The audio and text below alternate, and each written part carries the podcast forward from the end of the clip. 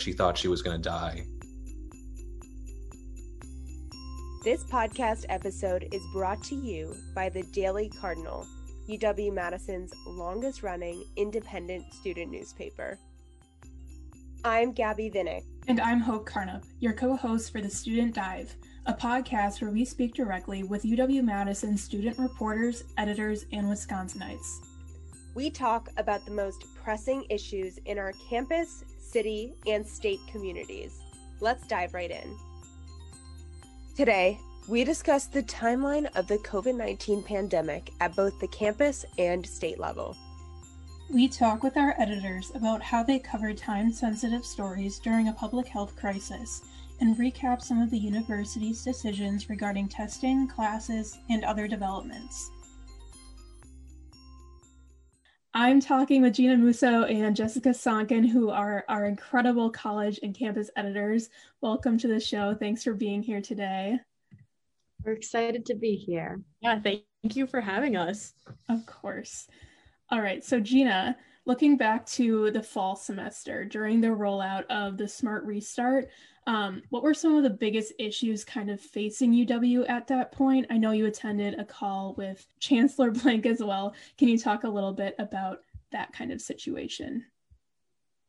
Yeah, definitely. So, coming onto campus, I know at the start of the school year back in early September, administrators definitely cautioned kids to keep their actions minimal in the weeks leading up to their return to campus.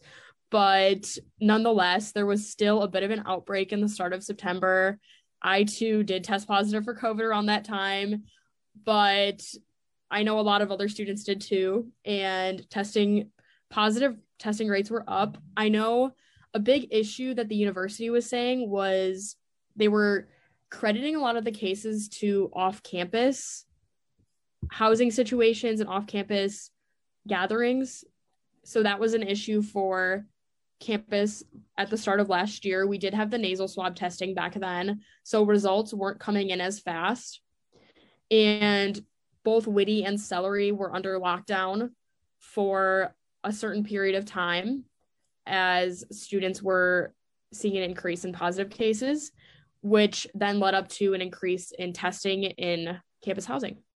Jessica, can you talk about some of the TA's concerns um, about the Smart Restart plan? Yes. So, teaching assistants at the university took action in support of the scholar strike. They were protesting social inequality and the university's Smart Restart plan. Um, and they developed an alternative plan for a safe and moral restart, urging for all online classes and for dorms and on campus buildings to close to promote the safety and well being of all campus community members. Jessica, earlier in the fall, you were covering the impact of COVID 19 on Greek life. Can you recap some of those developments, especially when some of those chapters were issued quarantine orders in September? Yeah, so back at the beginning of September, I believe it was nine fraternity and sorority life houses were issued quarantine directives. Um, by that meaning they weren't allowed to leave their houses. And this turned into a widespread issue, especially among fraternity houses, because plans hadn't been implemented for the quarantine directives, and students didn't have ample ways to get the necessary goods that they needed to just live in their house without leaving and potentially exposing others. Um, lots has definitely been figured out in terms of where students have to quarantine at this point since we've experienced it and lived through it. But our sports editor, Joe Rickles, and I worked on a piece a while back. This was in September, where we spoke to a bunch of members from fraternity executive boards who said that they had not been speaking with university leaders and administrative members about what to do if there was a COVID outbreak in one of the houses. And that was obviously putting lots of people in a sticky situation because if someone tests positive, you want to be able to follow all health and safety protocols. You want to be able to make sure that that person is isolating and not exposing others. Um, And that turned into a pretty big story in the sense that there are lots of students in the fraternity and sorority life community who felt affected by it. There are mental health implications, lots of concerns about people's personal health and safety. Great. So, kind of shifting gears into the spring semester and what's kind of been going on with that. Um, Gina, can you recap some of the more recent developments in terms of Badger Badge as well as how ASM is responding to it? Yeah, for sure. So going into the second semester, UW definitely wanted to revamp their testing protocols. So this included borrowing some of the tests from the University of Illinois, their saliva based testing, PCR. And these saliva based tests are required for students living around Madison and on campus twice a week, at least for off campus students. And the tests are housed, like testing results are housed in the Safer Badgers app, a new another new addition to the testing protocols for the spring semester. And on the Safer Badgers app is a function called the Badger Badge, which allows students to show their Badger badges to Badger Wellness ambassadors at the doors of campus buildings. So if a student has to go to in-person classes or wants to go to any of the unions or any other university building, they have to show their Badger badge and it has to be green. A green Badger badge indicates a negative test result within four days, 96 hours. If a student hasn't gotten tested within that time, their Badger badge will turn up yellow. So they do not have access to the university buildings. In terms of ASM's response, this semester and towards the end of last semester, they were planning an initiative called their COVID 19 Student Relief Fund, which was an effort by ASM in partnership with the Tenant Resource Center to provide students who aren't eligible for federal aid with housing assistance. So, in partnership with the TRC, ASM was working to grant these students aid, but have received some pushback from the university, and the $2 million relief package is still in the works. How do you make sure that students are up to date about the most recent policies? Like whenever a new email gets sent out, um, like how quickly does do our stories get turned around? Um, we typically like to get announcements out the day of. There was a recent email sent out with advancements about compliance, and we tried to get that story out a few hours later. I think it was Gina contacted one of our staff writers and she was on it right away. A lot of those times we start by putting out a story right away that kind of just covers the basics so that people can use the Daily Cardinal as a resource to get information from. And then we typically like to expand and create stories based off of those new rules that have been implemented using new interview content, talking to university leaders and students on campus to see how those rules are unfolding. Do either of you have sort of like a memorable story about COVID 19 that you remember writing? And is there anything like earlier from spring um, around the time that we got sent home or when study abroad programs were canceled? Anything you remember about that kind of situation? I remember I last year I was writing for the features desk and the campus news desk. And in particular for features, I was already working on a story about students and how many students either fall back on religion or give it up when they go to college.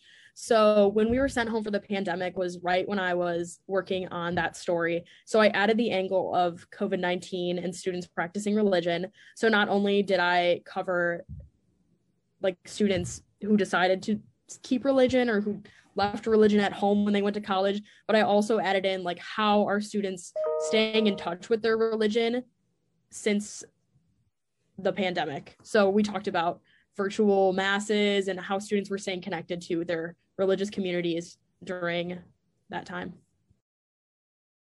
And I guess mine would be right around the election. I did some coverage on absentee voting and also voting on November 3rd. And it was kind of wild to hear about how different things are and how many people voted absentee. Also, to see what voter turnout looked like because this election was so different than so many.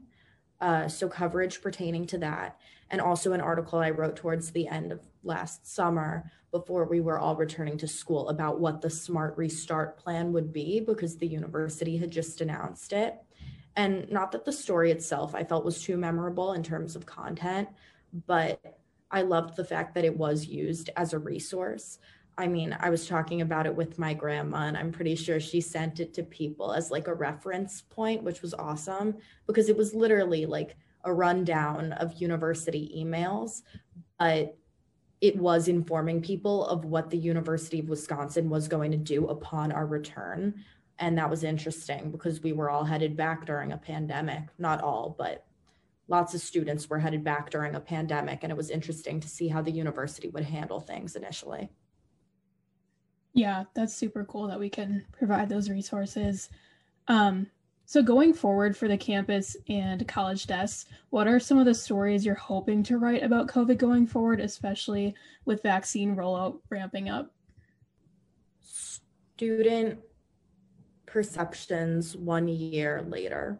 This is something that's going to be prominent across the entire paper because the one year since COVID started and we were sent home around March 13th, that's going to be big.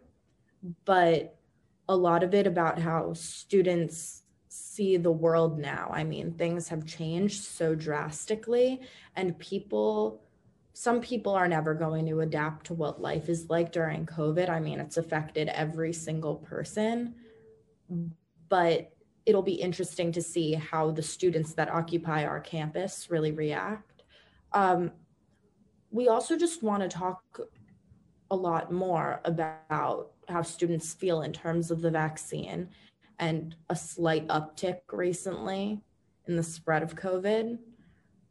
There are lots of students who have been very stressed out recently, and I've heard comments about students with their concerns about mental health and the university administration, and it's something that we should address. And I think our staff writers are going to do an excellent job looking into that, and we're going to get a diverse range of opinions. So it'll be interesting. Yeah, kind of building off of that, I think mental health during the pandemic is going to be a focus looking forward of a lot of our stories, the impacts of 10, 14 day isolations and people not going places or being told to stay at home and the detrimental effects that it, it has on students' mental health. We definitely want to look into that. Yes, and we will be looking forward to that coverage going forward. I'm sure it'll be awesome as usual. Thank you so much for hopping on with me today. Thank, Thank you for you. having us.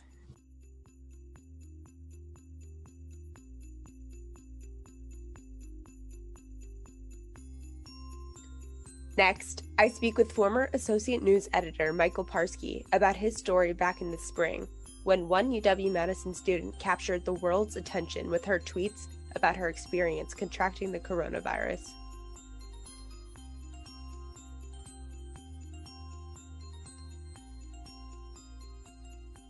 It is Sunday, February 28th. I am here with Michael Parsky, who published a piece back in April of 2020 called Going Viral with COVID 19 One UW Madison Student's Unexpected Rise to Fame Amid a Global Pandemic. Michael, thanks so much for being here. Thanks for having me, Gabby. So, Michael, can you first tell everyone a little bit about yourself, your background with the Cardinal? Yeah, so just to reiterate, I am Michael Parsky, um, and I used to be the associate news editor for the Daily Cardinal. I edited the entire 2020 calendar year, and now I'm just a second semester senior. So, before we even dive into your story, which was published again in April of 2020, can you tell everyone what you observed on campus before you started writing? What what was happening? in late March on campus prior to writing this? You know, that's interesting because before writing this article, we had already been sent home for spring break and for COVID. You know, so I had been home for a couple weeks, so I hadn't been back in Madison for a while. But you know, sort of beforehand, personally, I was getting acclimated to you know being a news editor. You know, I was studying for the LSAT, but you know, there was a lot of stuff going around campus. Like, you know, there's a lot of pre election coverage, stuff like that, primaries. um, a lot of state news stories relating to the state government. City wise, you know, there were some protests, you know, about climate change and other small demonstrations, but um, it was pretty mellow, I, I think, honestly. Such a long time ago, but I think it was pretty mellow, to be honest. So, can you help us understand what sparked your interest in this news piece as one of the first Daily Cardinal coronavirus stories? Yeah. So, we as a news team met last, like, after um, spring break, and we decided to change our action project coverage to coronavirus coverage. And I found this piece because I actually know the subject of the article, uh, Amy Scherzel. Uh, we did a study away program in Washington, D.C.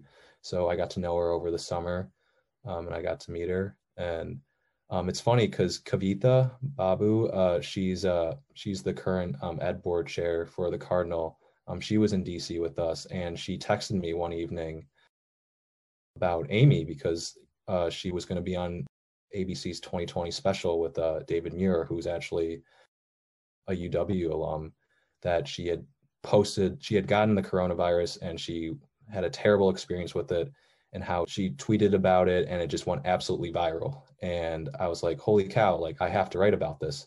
So I called up Amy that night and I was able to interview her. And I wrote it up really quick because other news outlets you know i wasn't the first one to break the story but uh, a lot of news outlets were contacting her. So like i wanted to be the, one of the first ones to get it out there. So i wrote it up really really quick and it got published.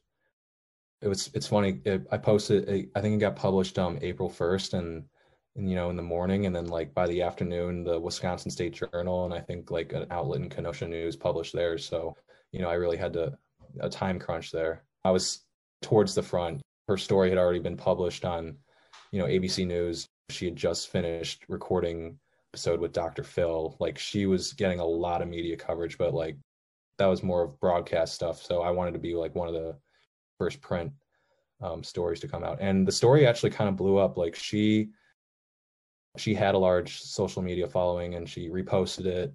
Um, a lot of people liked it. And, you know, it's funny, like on the Cardinals Instagram, uh, uh, Katie Couric, uh, who's a, a, famous journalist, uh, she actually liked it. So that was kind of cool. The article actually got hyperlinked in some other articles by uh, Fox Media and uh, you know the Daily Mail, which is like a British tabloid. So it was cool to see like think of student journalism. You think like oh we're at the bottom of the totem pole. Just being able to like see how far like students' words can go. It kind of just shows you know as student journalists like we can break stories, we can write stories that can reach like a broad audience. That's incredible. I can't believe other news outlets picked that up. That's really cool. You decide to write this story. Can you tell us about your interview with Amy, what she said, and what you learned from the conversation with her? Yeah, so I reached out to Amy like as soon as I heard what was what happened to her. You know, I was fortunate enough to get an interview with her that night and she just basically told me just how you know she went on spring break to to Europe to Portugal and then the halfway through the flight the US imposed a travel ban you know on most European countries and that forced her to book the flight home but somehow during that time you know she contracted the virus and she was back in her apartment in Madison because her parents were nervous because her mom recently underwent heart surgery so like being around someone with who's susceptible it's not a good idea. And it started out just like her feeling tired and you know fatigued. And then the the symptoms got worse. Like she got went to uhs and got a, a covid test but the progressions got worse. She got nauseous. She was throwing up all over the place. She was so weak she couldn't even stand vomiting. Like she was she would like sweat so much when she slept that she had to like sleep on towels because she would just soak through blankets. And you know i think it was like the fifth day when she told me that she or third or fourth day i think is when her covid test came back positive. But like at that point like i think it didn't even need to you didn't even need a, like a confirmation to know that she had coronavirus. And then the it basically got so bad that like she thought she was going to die. And she called 911 because her her doctor and her parents told her to do it. And you know the paramedics picked her up.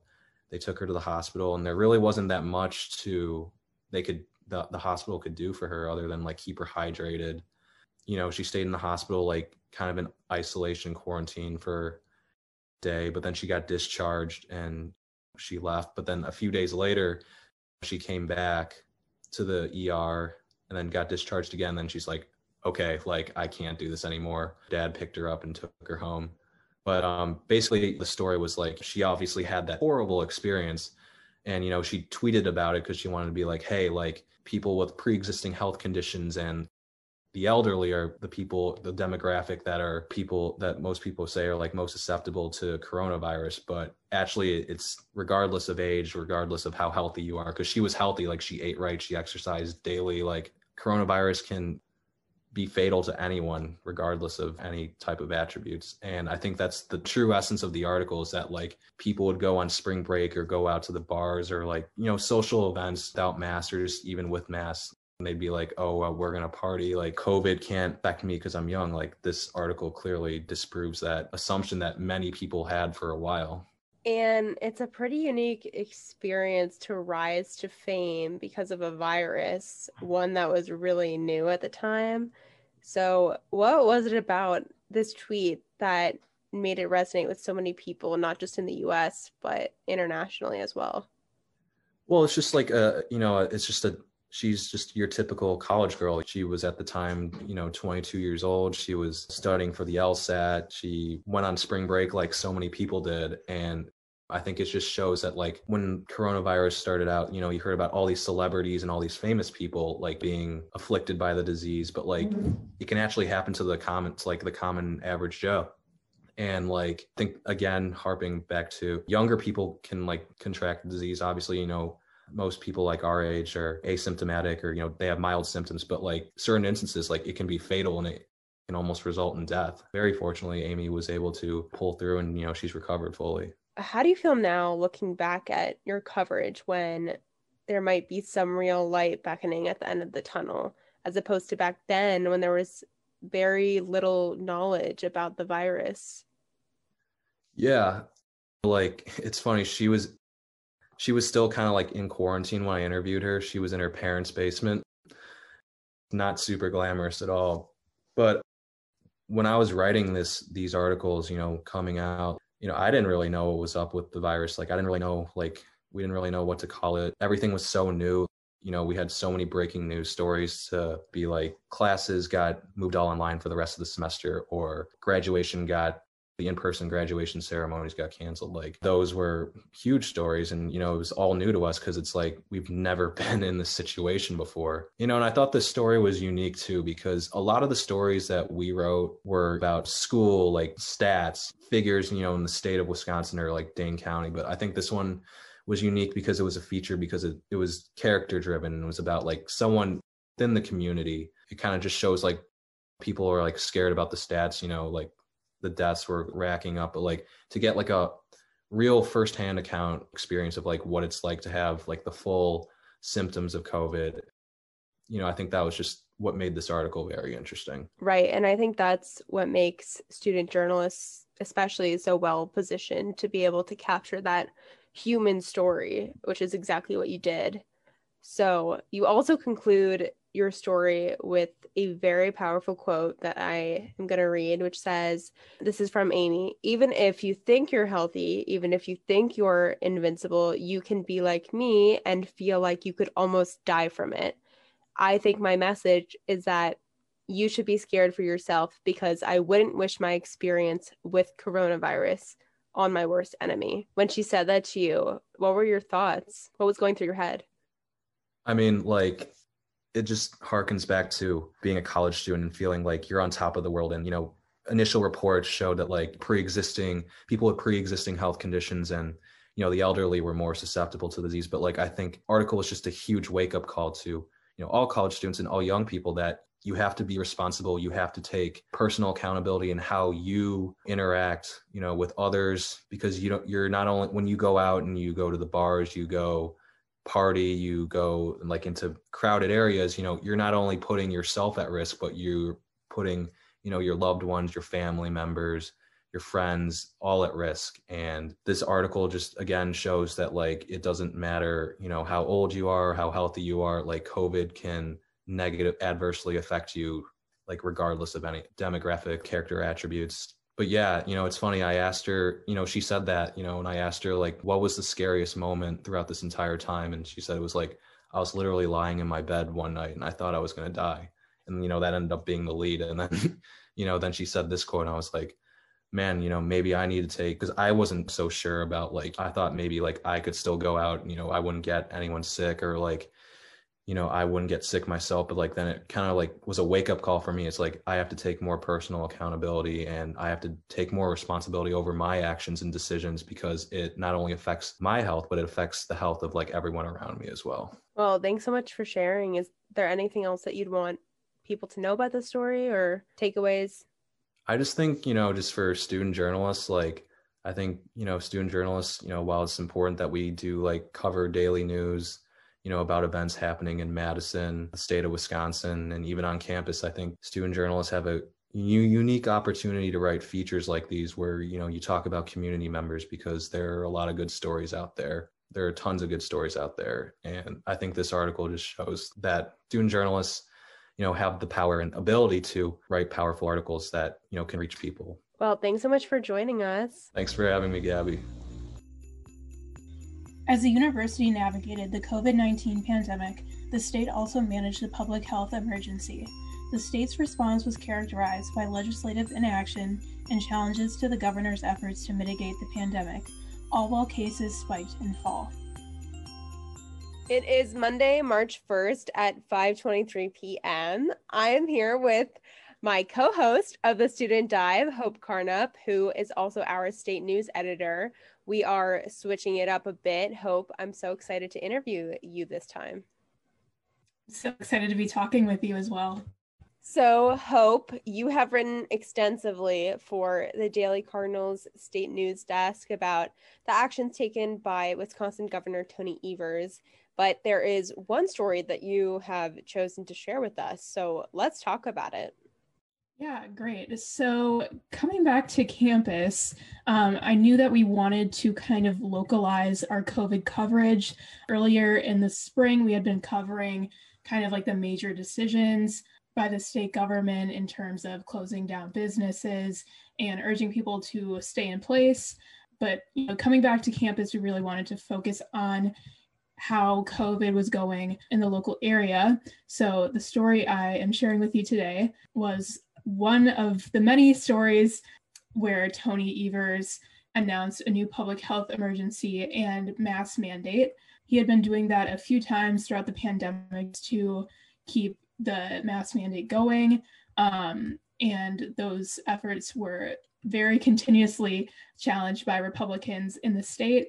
Um, but this one was really interesting in that he cited rising cases on college campuses throughout the state I'm looking back at what I wrote, and I think at this point, eight Wisconsin cities were listed among the top 20 US cities, and six of those eight cities had UW system campuses. So that included La Crosse, Green Bay, and Madison, um, among other campuses. And at that point, the case rate among 18 to 24 year olds was five times higher than any age group, according to the DHS dashboard. So that kind of really shows just how impactful, I guess, that college campuses were in sort of driving the spread forward. And I think when we talked with Gina and Jessica as well, they kind of talked about how students coming back from their homes and coming back to campus um, might have impacted that as well. And there clearly was some disagreement, as which was not a shocker within the government between the different parties this happened multiple times, but can you talk about how that unfolded for the specific public health executive order? Yes, for sure. So, throughout the pandemic, um, Republicans have argued that Evers is overstepping his powers by issuing multiple emergency declarations. And that case and that issue is right now before the the Wisconsin Supreme Court. So no one knows for sure whether that is part of his legal authority because this pandemic is presenting really unusual challenges for the state government. But in terms of how this order was perceived, it was just kind of the normal response from Republicans that continuing the mask mandate was not really part of his authority. Yeah, so it was really just like a continuation of their arguments that they had um, throughout the pandemic, and Republicans from the beginning have been very anti-mask mandate and believing that it sort of is too restrictive on Wisconsinites. So, why do you think it's important to talk about this story in the broader context of COVID 19 throughout the last year? So, I think throughout the entire time that we've been doing COVID coverage, it was never as bad as it was around October, November, even like earlier in September. So if you go and look at like the case sort of like curve um, on the state website, you can see it was just like so exponential in the fall. Um, so I think this was kind of like the first indication that things were heading for, you know, more severe ground. Um, so like even earlier in the spring and summer, you know, cases were slowly rising. And right around the time when college students came back is when cases exploded. And we, you know, we can't say for sure if that was the only factor in Wisconsin's, you know, cases rising very rapidly. Um, but it definitely is something that politicians and our reporters have noted. Thinking about this article now, we're in March. We have not one, but three vaccines that have now become available to the general public. So, what makes this story still relevant today? Yeah, so the biggest the biggest takeaway I think is that Wisconsin still has some of these public health efforts in place, most notably the mask mandate, which is still in place even after Republicans um, repealed it. With Evers put it back in place, but I think another general trend that we've seen is that cases um, as well as hospitalizations and deaths have been declining for quite a few weeks really like the the worst of the pandemic looks like it's over for now um, at least on a state level and I think one really good sign that goes along with that is the vaccine rollout. And Wisconsin wasn't doing so well in the beginning compared to other states, um, but now we are really kind of catching up and vaccinating quite a large percentage, especially of the older population, people over 65 in Wisconsin. And new groups actually became eligible today. And Wisconsin is expecting shipment of a new vaccine. So things are looking up um, and things are a lot better from where we were reporting in September. Well, I think that's a pretty good note to end on then. Thanks so much for joining us, Hope. Thank you so much. Thanks so much for listening to the Student Dive, brought to you by the Daily Cardinal. Make sure to head to dailycardinal.com for more stories and follow us on Twitter at Daily Cardinal for the latest news.